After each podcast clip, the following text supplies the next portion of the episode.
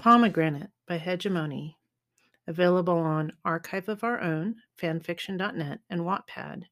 I'd like to thank Blind Scribe for encouraging me to record a podfic. Summary Harry and Gemma share a moment in the courtyard at the Perenelle Flamel Adaptation Center, where they are both learning to adapt to life changing events. For the Pomegranate Challenge on Reddit, r fanfiction, December 15th, 2019. The challenge was to write the life story of a canon, original character, or self insert character in under 500 words and 15 minutes. The story had to include the word pomegranate and reference fire, earth, air, and water. I wrote this scene between Harry Potter and Gemma Boot, who are characters from my very long Harry Potter fan fiction, Basilisk Eyes. Pomegranate by Hegemone. When he entered the courtyard, Harry paused, listening. A sound like feet shuffling against gravel came from the center, under the rustling leaves of the tree. Harry waved toward the sound and walked to the shade of the tree, the silver tip of his staff tinging against the gravel. A bright and crisp aroma floated in the air as he approached the bench.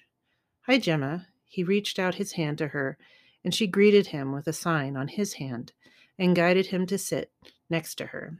He collapsed his staff and turned toward her, offering his hand so that they could talk. Gemma tapped the side of Harry's hand with her cupped hand, and he opened his palm with a furrow between his brows. She dropped something so tiny into it that he wasn't sure that anything was there.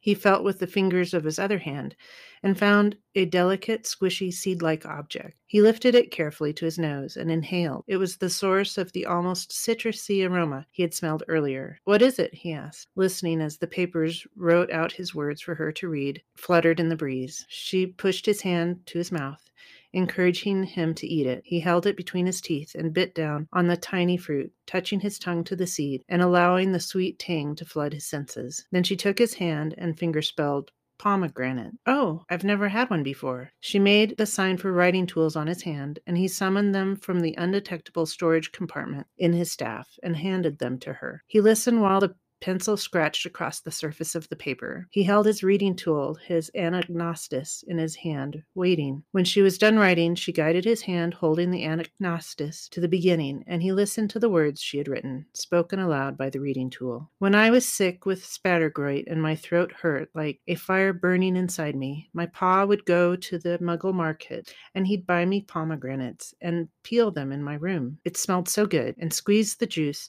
into the water one by one not using magic because, well, you know, he's a squib, until it had the most marvelous flavor, and then he'd get me to drink it. It was the only thing I could tolerate. I was still so delirious. I didn't even notice then that I couldn't hear, that I'd missed my first year at Hogwarts, that my voice was gone, that I had nearly died.